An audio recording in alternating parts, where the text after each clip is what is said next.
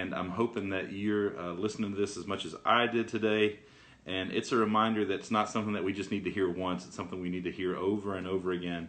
Uh, so please don't ever think that as you hear a scripture or read it, that that's it, I'm good. No, there's a reason that people memorize scripture, and it's not to just show what they know, hopefully. It's so that it's inside of them, that they can carry it with them. It's the sword of the Spirit to help us battle this world. See, this world is a beautiful place, right? It can be. I mean, when we really see all the things that God's created, it's amazing. And people are beautiful too. However, we also have sin. And, and, and there's a lot of darkness in the world. But as believers, we're called to light it up. And so to hear from the God who created all of it is pretty important, right?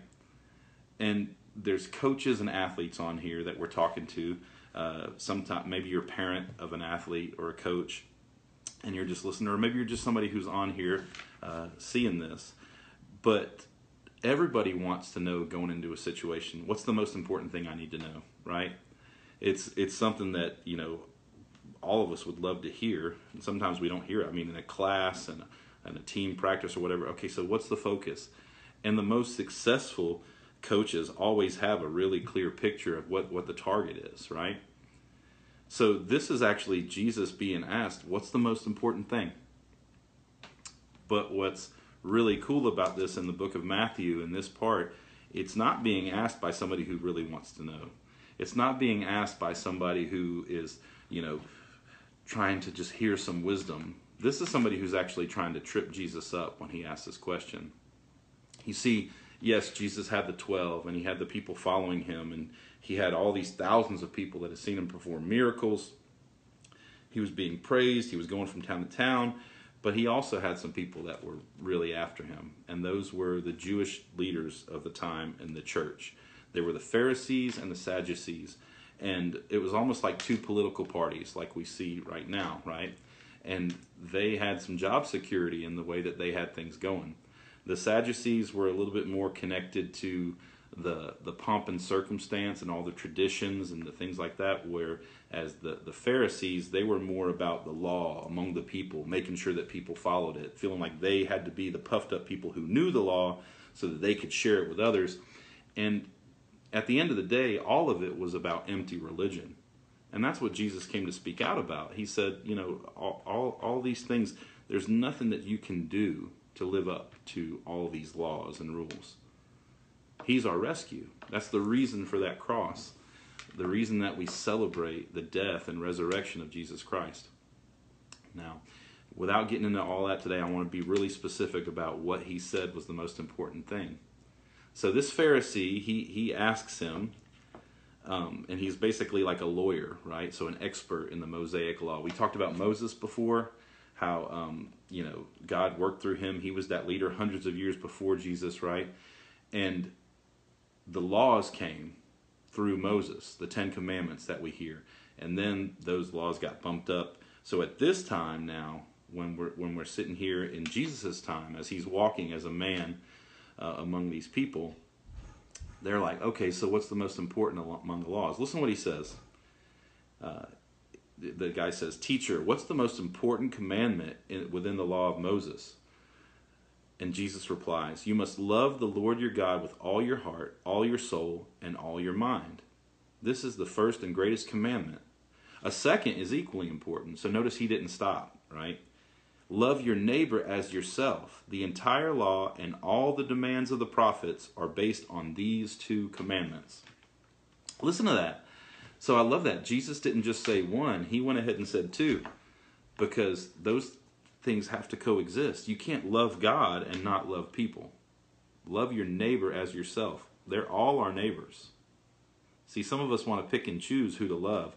People that agree with us, people that think the same things, people that are from the same background or dress the same or like the same music or on the same team. No, no. We're supposed to love everybody. Yeah, I know what you're sitting there thinking right now. If you're really reflecting and you're looking inward like you're supposed to when you hear the word of God, not outward, you're supposed to look inward.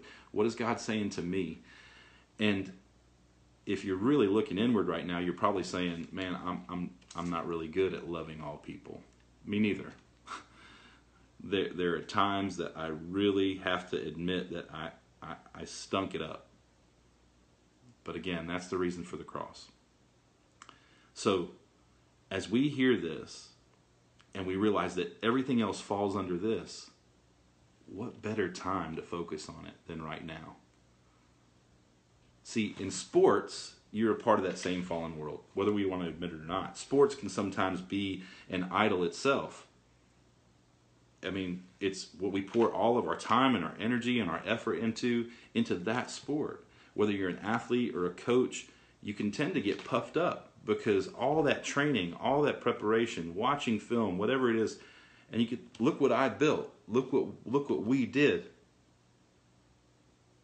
What's your focus? Who are you trying to please? Did you do it? Are you worshiping the provision, the activity, the things that we have, the sport itself, or are you worshiping the provider, the one who strengthened you to be able to do it? The one who gave you the opportunity, the resources, the parents who loved you and trained you up, or, or the tests in your life that made you better. See, we need to always be able to stop and realize who we're doing it for. Martin Luther King, uh, months before he died, gave a speech, and I'll encourage you to look it up on YouTube. Uh, but it's called the Street Sweeper speech, is what it's been come to know.